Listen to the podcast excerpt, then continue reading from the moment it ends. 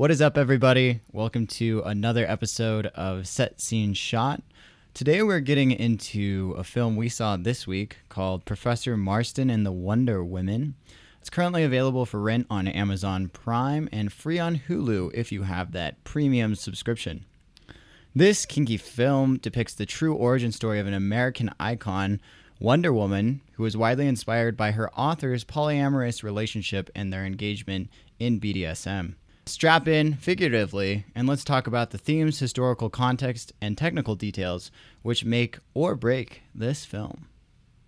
All right, so to give everyone a quick summary of the film before we dive in, um, it's based on a true story which chronicles the professional and personal life of psychologist Bill Marston, his colleague and wife Elizabeth, and their mutual lover, Olive Byrne.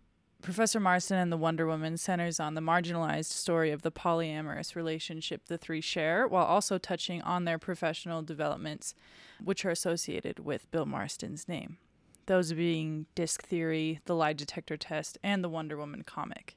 The film begins in a psychology classroom at Harvard, detailing how Bill and Elizabeth crave to understand dominance, inducement, submission, and compliance, which is disc theory. The viewers soon discover that the two are also working on inventing a mechanism to detect when an individual is lying. Olive joins their quest as a teacher's assistant, and her bodily reactions give the Marstons the key to detecting lies through human physiology. The rest of the film depicts their unconventional love story, which challenges the social constructs of the world around them the relationship between Bill and the two women he loves motivates him to write Wonder Woman as an homage to Elizabeth and Olive, as he draws inspiration from the two individually and their sexual experiences as a polyamorous unit. The film displays compelling visual connections between the three's engagement with BDSM and panels from the original Wonder Woman comic. Wonder Woman in itself was a BDSM inspired feminist character at its start, and I think it was really impressive to me that this story is very much not published, and it was definitely new to me in a lot of ways. So I think it was interesting to use his relationship and the women that surrounded him as a way to explore the true origin story of Wonder Woman, which is kind of hilarious in a comic book sense. So, yeah, I guess we'll get into some themes now, particularly one that I think underlies the majority of the film is something called disc theory. Kiki already mentioned really what disc theory is, but I think what's important to notice here is that disc theory underlies the structure of the film, separating it into phases. So in the film, they have these like chalkboard moments where they have Bill up on the chalkboard writing out aspects of disc theory. One thing I think the film didn't do super great is touch on what exactly is disc theory. And I think the intention of that was to mostly have it be explained through the film. I don't know. What are your thoughts on that? Yeah, I agree. I left the film wondering what disc theory even was. But I think you're right. I think they used BDSM and sexual desire to kind of outline it. Yeah. So when disc theory was initially created, it wasn't created by Marston, but he was one who added much to the actual kind of overall canon that it underlay. So it was created as a behavior assessment tool and it's still done today. Uh, most often it's actually seen in like business uh, productivity strategies. So the four parameters when it was first introduced, as we already said, were dominance, inducement, submission, and compliance. And Marston believed that these four things were distillations of people's emotions and their sense of self uh, alongside how they viewed their interactions with their environment. This really came from two specific dimensions whether or not a person views their environment as favorable or unfavorable, and whether a person perceives themselves as having a control or lack of control over their environment.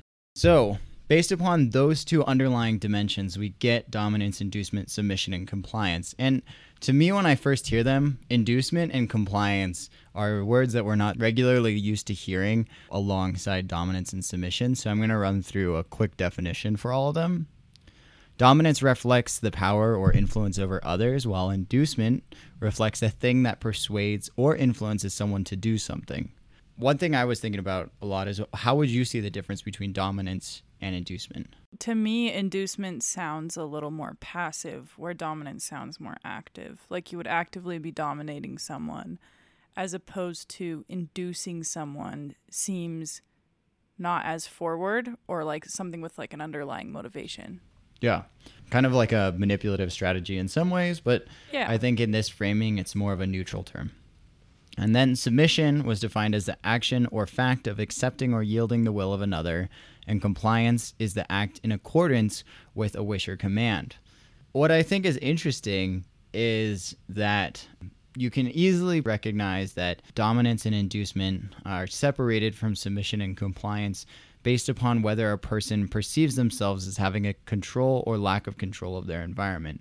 And so I think it's interesting to kind of use these as tenets of explaining personality and emotion. In recent times, DISC has changed, but is still present. So instead, they're reduced down into dominance, influence, steadiness, and conscientiousness. So three of the four have been changed in modern times. Just to kind of give you an overview, dominance is a person who places emphasis on accomplishing results or the bottom line. They see the big picture, are blunt, and they accept challenge and are straight to the point. So that one I think stays fairly in line with the movie. Yeah. But then the second one, inducement, has been changed to influence. So this again is a person who places emphasis on influencing or persuading others. They show enthusiasm, they're optimistic, they like to collaborate, and they dislike being ignored. Steadiness replaces submission. Uh, that's a person that doesn't like to be rushed. They approach things with a calm manner and supportive actions. And then conscientiousness is a person who places emphasis on quality and accuracy, expertise, and competency. They enjoy their independence. They believe in objective reasoning. They want those details and they fear being wrong. I feel like this renaming, reamping of disc definitely desexualizes it. Yeah, it was probably a result of the like Freudian philosophies that were pretty heavy in the 1930s, 1940s still. Yeah. Definitely changes now. Humans are not so altered by their sexual portions, but uh still definitely a factor. To me, this kind of plays into this ideology that when you're creating a biopic or something that's based on a true story, do you opt for historical accuracy or do you create the movie around the modern audience? So, to kind of give an example of what this is, it'd be like acknowledging that today's standards for a lot of movies of what is, you know, a racial slur have changed based upon the times. And so, if you were being historically accurate, you would refer to you know somebody of color in a different manner if you were trying to replicate the 1940s than if you were doing it in the present. And so i think what they show here by using the disc theory from previous and not changing the disc tenants to match what they are now uh, is showing that they are going for some historic accuracy which i think is important to wonder woman and where she came from in the s&m background. That being said, do you have any like initial reactions to disc theory? Do you think it's like something that's valid? Uh, would you apply these things to your own life in any way? I think yes. I mean, I think in in some ways it's valid. My mind doesn't necessarily like I don't tend to try to categorize my behaviors when I notice change. Do you think a person could be classified into one of these four characters, or are they more spectrum based that you're constantly shifting based upon your environment? Or is it something that you carry continuously? I don't know. I mean, I think that everyone can ebb and flow between these four behaviors. However, is that what disc theory is, or is it you are confined to one behavior? According to Marston in his original, it was that um, these four parameters illustrate people's emotions and were distilled by their sense of self and their interactions with the environment. So I think it is something that you can bend people into, and that their sense of self combined with their environment affects mm. how they'll behave. Your sense of self, for the most part, doesn't change like on a day to day basis hugely Yeah. but your environment changes. So perhaps there are different portions of disc which are applicable based upon the environment that you're in. Yeah, and perhaps people fall, you know, maybe majority in one category and then the others are minor. Yeah. The way this is presented in the film is disc separates the structure of the film. And I thought this was interesting because it basically creates a linear template for the portions of disc that each subsection of this story can be put into a dominance phase, an inducement phase, etc., etc. While all of the characters also exhibit particular things of this disc, which I think in a lot of ways is confusing because the film paints several of the different characters as dominant or submissive, and that's like a defining character trait that's reinforced. But the actual film showcases how this relationship between all of them is dynamic and kind of goes through these phases. I don't know if it's necessarily concrete in what it's trying to portray about disc theory as much as this is kind of gets a little tacky it is like okay you were trying to do a separation tactic and also use it to help with character development but how well did it work not super great the things i want to want to touch on here if we really looked into how dominance is portrayed in the film this starts with the two professors you have the verbal attack on Olive when she first comes in, and then morphs into an inducement factor. And it's interesting to me that most of these are like the professors as one party and then Olive as the other party. So in the first portion, they're trying to dominate Olive, force her to, you know, come into their things or tell her not to do certain things. And then it starts to be more of an inducement thing where uh, they're asking the her to join their project and making it more of her will. So they're trying to change the environment to make her want to do things versus when you're dominant, you don't really care if it's a positive or negative environment. Yes, I agree. And I think that duality between the Marstons and Olive slowly crumbles as we get further along into the film because we start to see Bill and Elizabeth more as individuals rather than a unit. So then moving on to the next phase of the story, we get into submission portion. And I think for a while she's like heavily resisting. Like she is joining them to do certain things. It's kind of interesting to see the uh, inducement portion when they're in the sorority house. And that's a scene that I'm still a little like, why was that included? Yeah, that was hard because it, in a lot of ways, it was inducement, but it was also definitely submission. Well, and it seems that was used as a foreshadowing element so that she would be like, yeah, this seems more believable that she'd be into BDSM because she yeah. is getting pleasure out of this. Yeah. But at the same time, it seemed forced, and they had done very little with sorority and fraternity. But again, this becomes hard because this is a depiction of real life, not of some fantasy world where every minute detail is tweaked in order to make something more symbolic. But interesting inclusion of that scene. That being said, once she decides to submit to her feelings, then she kind of goes along with them and they move in together and they start raising a family. I think it was pretty interesting also the moment where they're basically like, "Oh, you have a kid." And then like everything changes because Elizabeth basically loses her dominant position. When Olive is pregnant? Yeah. Oh which is contrary because yeah. it seems like the end of the film builds towards Elizabeth like never backing down. Yeah, well, and even in the beginning of the movie, she is like the most dominant. Yeah, compliance refers to the ending uh, where she basically is like, the only way I'm coming back is if you two comply and essentially bend the knee. And here you kind of get this reversal in that so much of the three first phases were revolving with the two professors had an idea and they wanted Olive to kind of go with them. And so she's the subject of dominance, of inducement, and of submission. But suddenly it flips in the last phase that the professors are the ones that are having to do the compliance aspects. And I think, again, this is them trying to leverage this story to make it more impactful. Yeah. But also, it seems fairly forced fairly forced and even like I don't know if a majority of audiences would have picked this up as well as you did. Right. And I think that's partially, but partially it's like these small details are what makes when a character has a change of heart, it makes them more believable. Did the structure work for you? Did you enjoy the parallelization of disc theory to the story of the Marstons, or did you feel like it was something that didn't really work for you? Or did it did it add to the story at all? it's hard because I think in some ways, yeah, I can appreciate what they were going for. And there was definitely sectioning off of the film into these different phases from those blackboard moments that you mentioned, where Bill is writing on the blackboard the word, and it's like, okay, well, now we're going to look at this and the following scenes. But again, I left the film kind of being like, I don't know what disc theory is. So I feel like the vision was there. I don't think they necessarily hit it right on the head, but I can see it. And after you explained it, like, yeah, I get it. But it was still a little like, okay.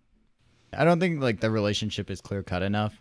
So part of this was that it was a biopic and that they can't craft things particularly how they want to in order to strengthen the execution as like much as it could be.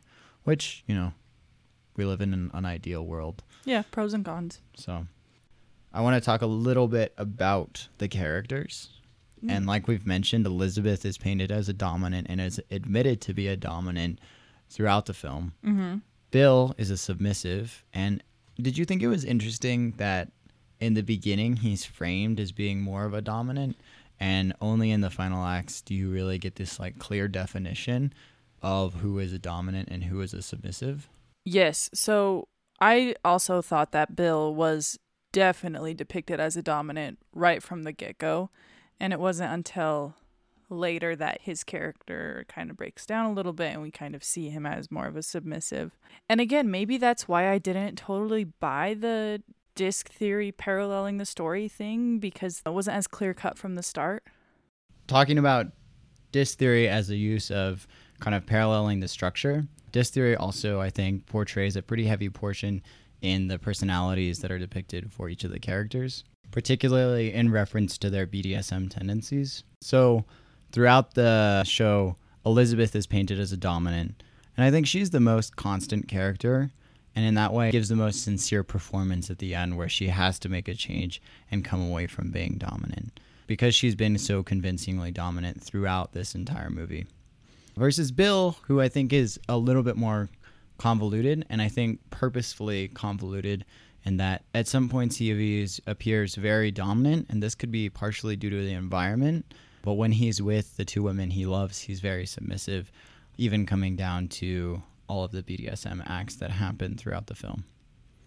One thing that I think is interesting is that they never clearly label Olive. My question to you then is why did they never label what Olive is doing? Um I don't know. Where do you where would you put Olive on the spectrum? I mean, she kind of fluxes between a few different behaviors the last scene she could be portrayed as a dominant because she ultimately changes the other's behaviors quite directly. I don't know though. I thought this was an interesting point to leave out because yeah. I think overall Olive's character is the most poorly developed. It is very poorly developed. I wonder if you having a hard time identifying what you think she is is potentially just a result of her poor character development. But I agree in the sense that I think her character changes over time. Yeah. I think she definitely doesn't start as a dominant and she starts more in the compliant phase where she's willing to comply with the wishes of others. And maybe that's why the scene with the paddles included uh, to kind of show that she's in a compliance phase. Regardless, whatever she is or whatever you view her to be, I think it is confusing that you have characters that are going through or expressing different phases of disc theory while you have this linear disc portions of the film. Yes. Not not a huge fan of that construction. Didn't think it worked too great, but definitely an interesting character development. Yeah. I agree. It didn't work super great, but they they really did try hard. They tried to implement disc into a bunch of different aspects of the films, including BDSM, kind of like you mentioned. But in the film, uh, Bill actually visits a French tailor in New York City who introduces him to this whole underground world of S&M and BDSM that's kind of going on. He brings them home to them, shows them, and is like, look, we can identify dominance, inducement, submission, and compliance in these photos. And, you know, maybe it was also an introduction that like other people are doing these things too that we're engaging in. So we can have like some sort of a community around it. However, the active participation in BDSM in tandem with homosexuality also keys the viewer in to the association this film is creating with Foucaultian thought. So, those familiar with philosophy, psychology, and social theory will quickly become aware of the copious references to Michel Foucault in this film. So, for those of you who don't know, Foucault was a French philosopher, cultural theorist, historian, critic, etc., etc., etc. He did a lot of writing, who was active in the 70s mainly, but a lot of his writings reference earlier decades and he looks specifically at the modern age up to the mid 20th century so up to right when this film was created so Not when this film was created, but the story Well, was created. right up to where the film takes Where- place yeah. But foucault is like this revolutionary theorist he's praised in all sorts of disciplines of academia because he takes such an intersectional approach to his thought and he has a wide ranging discourse that's applicable to a variety of disciplines. His theories are really approachable and really applicable to a lot of different areas of study. Some of his most well known work comes from his book Discipline and Punish The Birth of the Prison. Which analyzes the social and theoretical mechanisms behind the changes that occurred in the Western penal system from the Middle Ages up to the modern age. So, again, it's history based, right? So he takes this history of the Western penal system, extrapolates and applies it to contemporary Western life. And he talks about how the organization of prisons all applies to social construction and the relationship between individuals and society. And his contextualization of this work specifically is very compelling and is actually a really good segue into his history of sexuality, which is a book he published after Discipline and Punish. It's a, this grand study of sexuality in the Western world. And in it, he includes his repressive hypothesis, which is the idea that Western society suppressed sexuality from the 17th to the mid 20th century due to the rise of capitalism. And from this, we get BDSM. How does porn fit into that? Mm, well, see, that's a whole other discussion because porn comes in when we have the invention of the camera and the video camera. But then you get into the whole thing of what's the difference between art and porn. Like people have been painting nudes and sculpting nudes for 2000 years, but no one was ever like this is porn until the camera was invented. When the camera's invented, you can take pictures of live bodies and suddenly it becomes an issue. It's a question of like when live bodies are at play, that's when things get kind of blurry. When the statue of David was done, Mhm. why is it was he a live body? So so in the Renaissance, right, because you're talking about Michelangelo's David, they would study male bodies. It was it was appropriate for men to pose nude and for artists to study the body. That was appropriate, but that was for the purposes of art. But it is hard. That's such a huge discussion of where's the line between porn and art. Like if you ask me, you can't really make that distinction. Yeah. So Foucault argues that repressed sexuality happened in Western society due to the rise of capitalism. Mm. And in this, right, you're repressed. In homosexual circles, BDSM emerged because they were not only required to repress themselves sexually, but their way of living was illegal. And so, to kind of relieve some of that tension, they engaged in like sadomasochism to relieve this oppression that they felt. Foucault also builds off of Freudian sexual theory by claiming that sexuality as a discursive object is separate from life. So it's this idea that one's sexuality is a key part to your identity.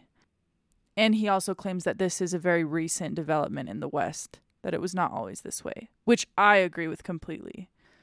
So ultimately, this idea that sexuality in all its forms is a social construct is associated with Foucault more than with any other theorist.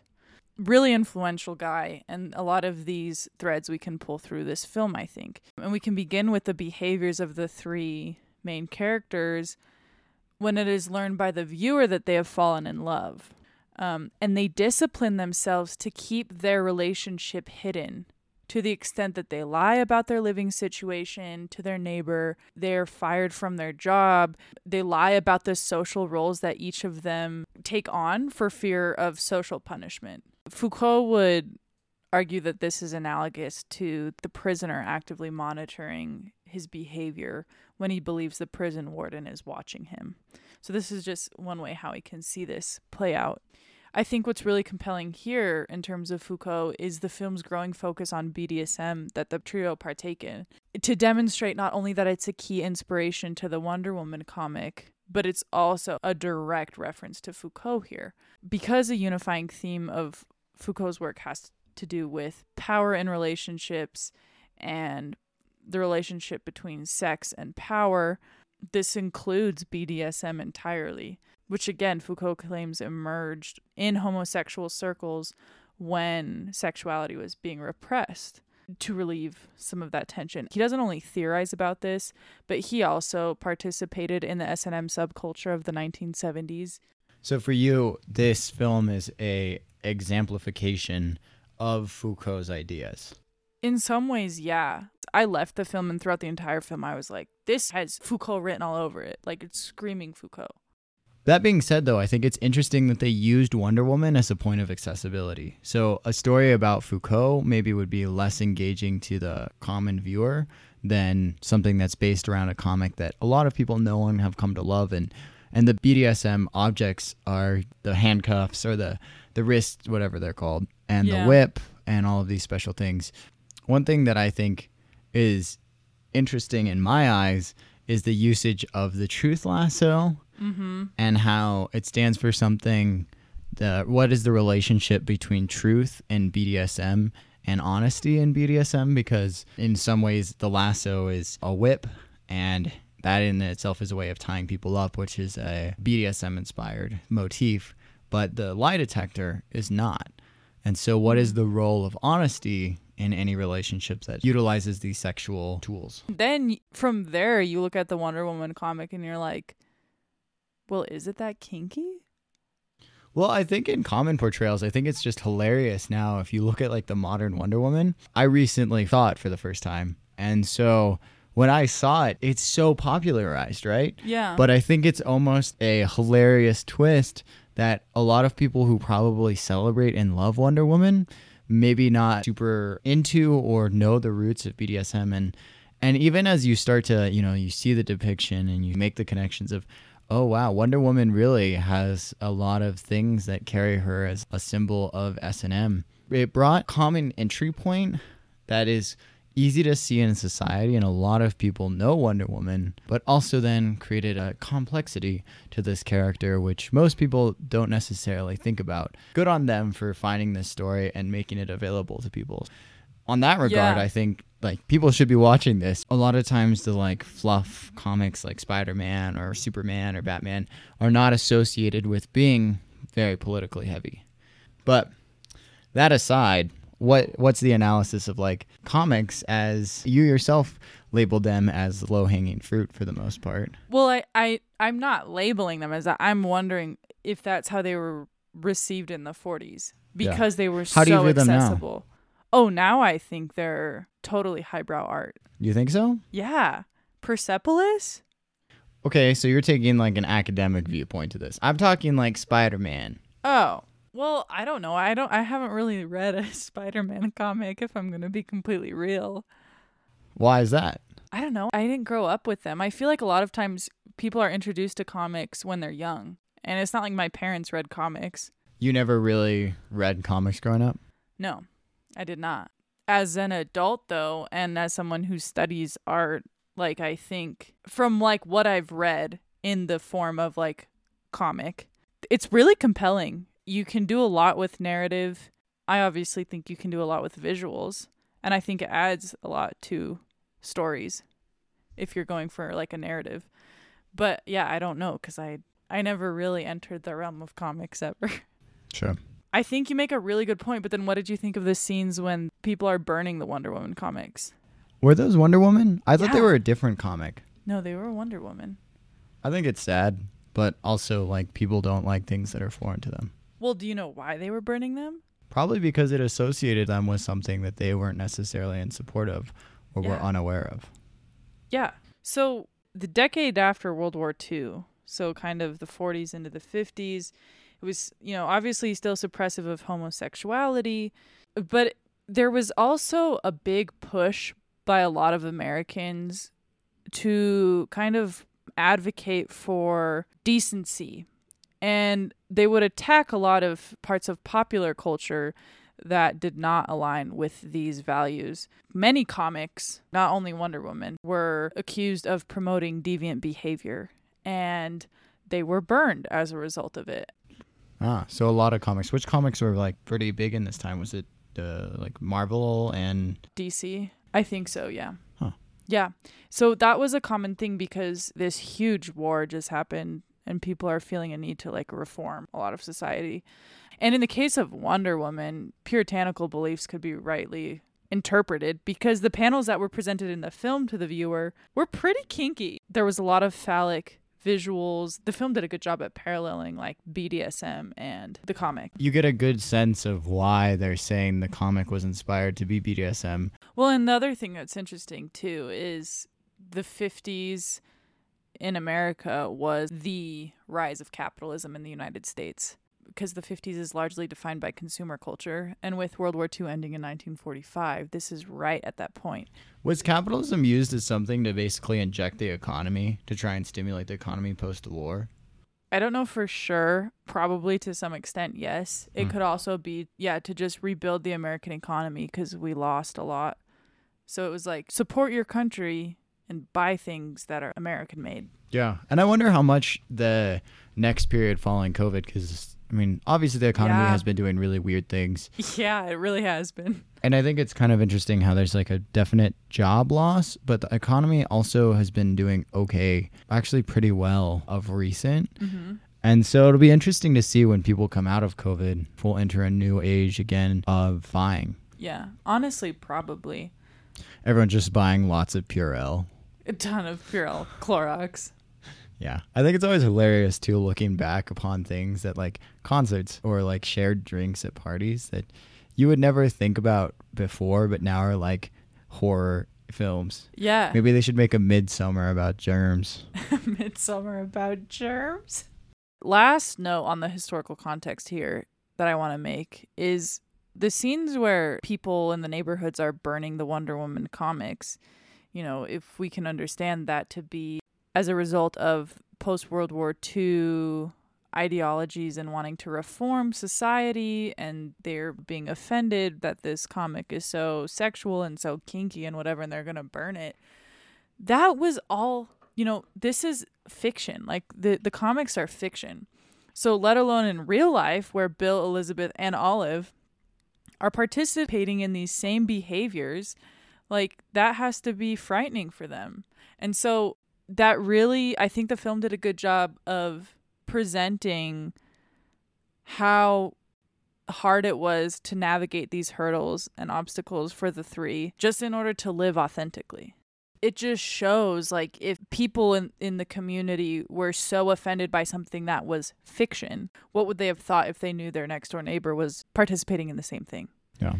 We're going to talk about the technical aspects of the film now. Specifically, we're going to talk about the aspects and the scene sets and shots. Plug plug the plug right there. And this is going to separate more of the actual execution and the technical execution from the actual storyline. So a lot of the analysis so far have been about things that have been brought up, whether it be Foucault or disc theory. But now we're going to look more into what exactly made up this movie and did it work on a technical perspective? Or what were the elements that they were trying to utilize? And then what was our take on the actual functionality of those things? So first thing that we want to talk about is the acting wasn't always convincing. In particular like at the core of this story it's a love story. Why did you think the acting wasn't always convincing? I mean i just thought it was kind of poor and like i think we can couple acting and the script writing here when there was a lot of awkward dialogue between individuals there was a lot of like inorganic cutoffs and weird sentencing or weird phrasing that didn't feel real to me. The actors olive's fiance i thought he did such a bad job at like being convincing. And like when he was acting i was like this is just bad acting. Yeah i swear i've seen that actor play a fraternity boy for like four different movies at this Really? point oh that's which is kinda funny. hilarious yeah But I agree with you. I think I would like to get a little bit more into what specifics you didn't feel were convincing. Part of it for me, I think, was just the development of Olive and the acting from the character playing Olive as well. Uh, wasn't particularly powerful in the sense that you feel a lot more attachment to the Marstons, specifically Elizabeth, versus Olive, which I think is showcasing the actors and actresses' ability to embody the characters and really give them meaning. But again, juxtapose that against maybe there's just not a lot known about this character and they were trying to be more historically accurate. Yeah, I agree. I think Rebecca Hall, who plays Elizabeth, did the best job of acting. The caliber with which Hall provided was not matched by the other two actors. And it was to the extent that, like, Bill's character, for example, the entire time I couldn't tell if he was like a feminist or a misogynist. And I, you know, after reading a bit of Bill Marston, the person's biography after the film, who seems pretty progressive and with it, I think I could liken that to poor acting. Yeah. I think what also would have helped is better chemistry between the actors. Yeah. I think for having it be a love story, I think the the hardest part was the convincing nature of each of their relationships because you had to basically define relationships between each of the characters. So three total relationships. Yeah. And I really didn't feel like that was done to a point where it was super convincing. I was more attached to Bill and Elizabeth's relationship than either of their relationships to Olive at any point. Yeah, I think they had okay chemistry, and I thought Elizabeth and Olive had okay chemistry. I'm going to disagree with you here. I think that their chemistry in particular on screen wasn't effective because the foreshadowing of being in love seems so forced. Like the eye contact, the lingering yeah. nature, it was almost so obvious that it was it seemed tacky to me. Yeah, well, and there were a lot of things that were obvious to the point that seemed tacky. The next one that we want to talk about is the direction and the production. I think while the story is interesting about the parallels to Wonder Woman, what I thought was very forced was the production elements to showcase where the elements of Wonder Woman came from. Just starting with the bracelets. So Olive is often depicted wearing these silver bracelets that look very reminiscent of the Wonder Woman cuffs. And it just got to a point where it was like we don't need to have a direct replicate to make this accessible. Yeah, it was like every scene, and they were huge. The other thing that I think goes to show this is that the sex scene shop, where she essentially comes out wearing a lot of gear that makes her just look like Wonder Woman. I got the intent of the shot to really show the parallel, but I think they had done a good job up to this point showcasing where the different elements of Wonder Woman had come from. That they didn't need to have this like aha moment for the viewer, and instead it came off as more beating a dead horse. Again, with the sex shop scene, I think another element which came across as more tacky was the lighting. So, in a lot of these scenes, they use this very dreamlike yellow lighting, which showcased very good silhouettes, and I didn't necessarily think it matched the palette of the film or was used in ways that made it meaningful or thoughtful. It just seemed like something that somebody came in and was like, "Oh, this looks interesting. Let's go with this silhouette shot." But not a lot of thought put into it, which I think could have been they could have done more uh, with those scenes. I agree, and I, I think the inconsistencies in like basic set production, like lighting, it doesn't unify the film. We always need unity in art, so I think that was definitely missing. In terms of aesthetics, like there was nothing special about the way the camera was used, the way shots were set up. It was a lot of conventional film tactics. Um, like, for example, the camera was fairly still for a majority of the movie, but when it's discovered that the finding out of their relationship is affecting their children, suddenly the camera is shaky for like two scenes. And then it is back to a still cam. And it was like, we get the intent, but like, again, it was inconsistent yeah. I think the other place they tried to do it was in some of the scenes where they're showcasing that a love is forming with the zooms and the pan ins on different characters um, that emphasize they're looking at each other. But again, It wasn't anything special, but it also wasn't like a huge contribution to making the film more meaningful. There was also not a lot of attention to composition, like color, movement, or any of these like art or design elements that are present in a lot of independent. Yeah, and I also think there wasn't any attention played to comic book nature of things. Like the way that you do animation or movement, comic books have a very stylistic form. I'm surprised they didn't use more of that kind of comic book nature to emphasize certain points about the film and to just, you know, show that this was something that came from a superhero film. Missed opportunity, but also requires a lot more money to do something like that.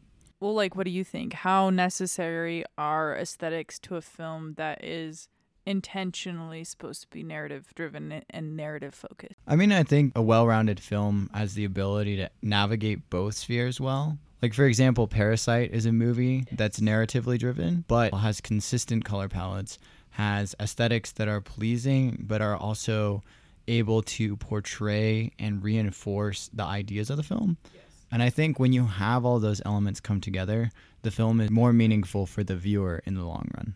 Yeah, well, and it makes the case more compelling. One thing I think that I thought was interesting was how they had to deal with portraying an alternative love story and so often, two dimensional shots are built around two people. How often do we have three people that are all interacting together?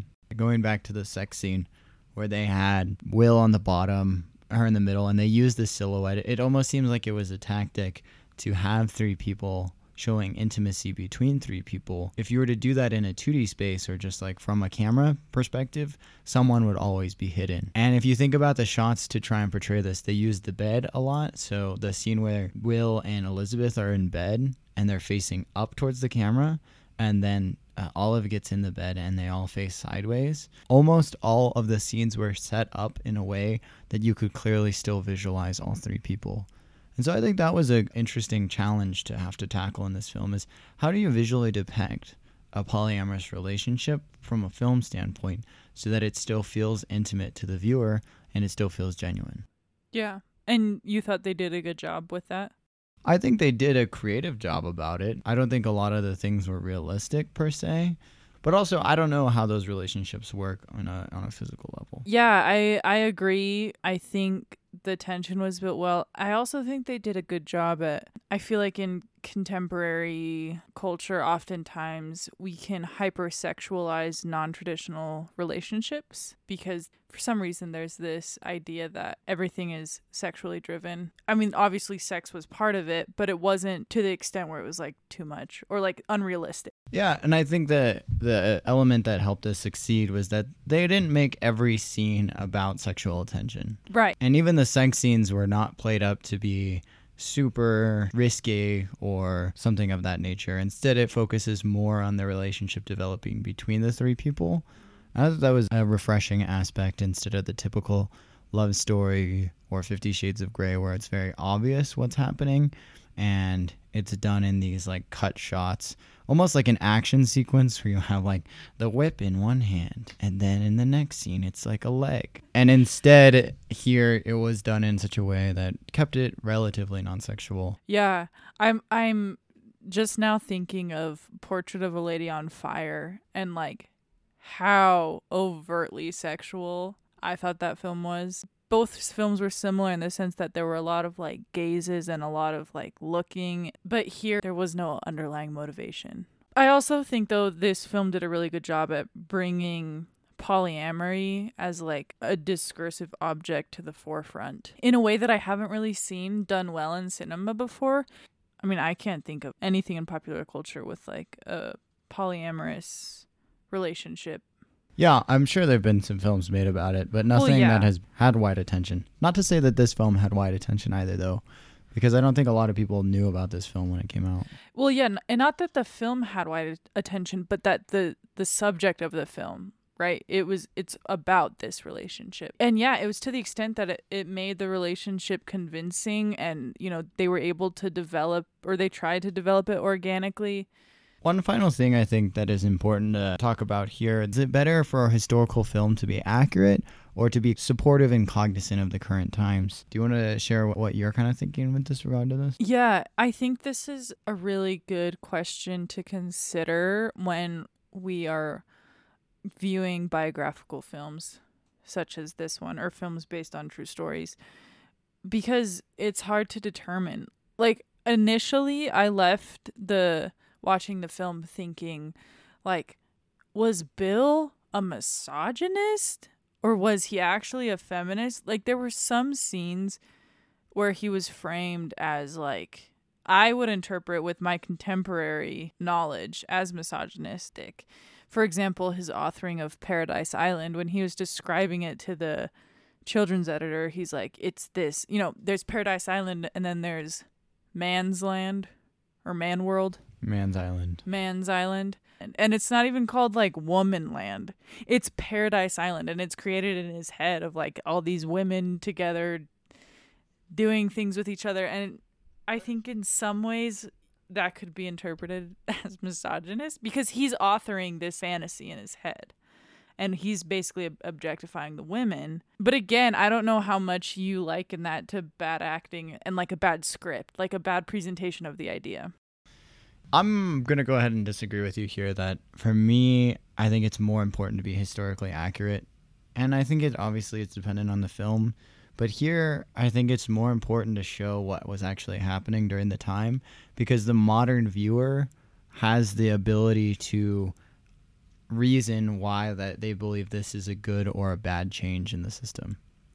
So from now to then, why are we doing the things that we're doing? And do they really concretely believe those things are poor? Obviously, that has the potential to further things that are from the past that are not great, such as stigmatization of those that are engaging in alternative forms of love. Uh, but I also think it, in a lot of ways, it tells those stories and empowers that story so that people can take an objective look for themselves and whether or not they what they truly believe. Whether or not people actually reflect enough to have that thought process is something to be debated too. So maybe this comes back to even hear me out how people view their environment and their role within the environment. Could be, could be. A little bit of disc theory over here. Yeah, Bill Marston, hit me up. Yeah, I think my issue with the question is uh, how do we even define historically accurate? Like, it depends on what narrative of history you're coming from. We can talk about America's genocide of the indigenous people as being historically accurate through legal action and physical force. But we can also, and that could be historically accurate, but it could also be historically accurate to say the Indian was going to disappear anyway and they were going to die off anyway. So that's what had to be done because that's what the people at the time thought. So like that's accurate to ideology at the time. Yeah. But it's also historically accurate to say, well, it was a mass genocide. Yeah. For me, I'm not questioning necessarily like the accuracy of the historical account because we live in a revisionist society where history Yes. accounts are very questionable based upon what government is in style and what whatnot. That all being said, I think it's taking the most accepted account and portraying it to the point that we know of it and that we've been told versus taking it and modernizing it. So changing the way certain things are depicted to make them more agreeable. Yeah. That's what I'm more referencing. No, and that makes sense. And I think too the example I gave with Paradise Island, you could also say, well, women weren't necessarily in. I mean, after the war, women were encouraged to work, but it still wasn't to the extent that men were, and men were the ones that could write and get published more easily. So of course it had to be Bill, you know, and maybe this Paradise Island idea came from Oliver Elizabeth, and we don't know. So a lot of technical points. Uh, maybe you saw those things, maybe you didn't. Regardless, I think it's always interesting to view the decisions of the director and examine those as a methodology that can be examined when you see a film. Questioning why is a shot done like this? Was it purposeful or was it just something done out of convenience or something the actors wanted done? Finally, as we always talk about, we'll move into our reviews. So, I'll start this week. One thing I think that's important to clarify here is that we're not rating the overall story. This is a true story to our knowledge, but what we're rating is the execution of what I believe the film was trying to portray. Using that framework, my overall rating would be a six. I really appreciated finding out about this new story. I had never known really about the Wonder Woman story of the inception of the comic and where it came from. But the overall execution of the film to me felt very forced. It wasn't a very organic film. And while I enjoyed the subject matter, the technical aspects were very lacking to me. Specifically, the cliche usage of the Wonder Woman objects, acting, and the usage of disc theory seemed to convolute the meaning of the film more than clarify it. And so, with those things all kind of hovering around, I felt that the technical pull off of this film was not as good as it could have been. But overall, I really enjoyed hearing about the story and it made me curious. And I have a lot of thoughts about it after. Not necessarily curious about what the filmmaker's intention was, but of Wonder Woman. And now, whenever I see Wonder Woman, thinking about this sub story that is occurring with it. Yeah. I give it a six. Yeah, I'd put this one at about a six. I agree. I don't like when things are forced or obvious because it's really tacky to me. The acting was such a missed opportunity, especially with like the principal roles. Like Olive's acting was not very good, and neither was Bill's at most points. Again, the script it made things kind of awkward at some points. I, and I think there was a lot of opportunity too if they're trying to center the f- sections of the film around dominance, inducement, submission, and compliance. Use the camera to work with you. Like, make the camera dominant. Like, make the camera, you know, like, make it work. They didn't even try. But I do think that this, you know, the handling of polyamory and BDSM was really well done and i think that's where the this film finds its niche is in like the forefronting of those things and i think you know a lot of my thoughts about foucault i think are relevant but i also think a lot of that was me projecting that onto the film like i don't necessarily think at the end of the day this film is about foucault and i think the references there I could be extrapolating as Foucault when they were really meaning to think about Freud. So I don't know if I can give the film credit there. Unless you disagree, like let me know. But yeah, so I kind of give it a 6. Yeah. Overall. Yeah. With that, I think give Professor Marston and the Wonder Women a watch if you're interested in an examination and exploration of the roots of Wonder Woman. Be prepared for some definitely explicit ideas, uh, but nothing over the top and nothing I think that's overwhelming at any point. Next week, we'll be watching Boots Riley's first film titled Sorry to Bother You, a satirical critique of capitalism, excess, and race. It's a fiery film, very interesting, lots to talk about pretty much a what the fuck film in a lot of ways the first time you watch it. So get ready for some twists and turns. Yeah, and drop a rating down below. Give us a shout out on social media if you get a chance. Uh, we'd really appreciate it. We'll look forward to an episode in two weeks. And with that, that's our show.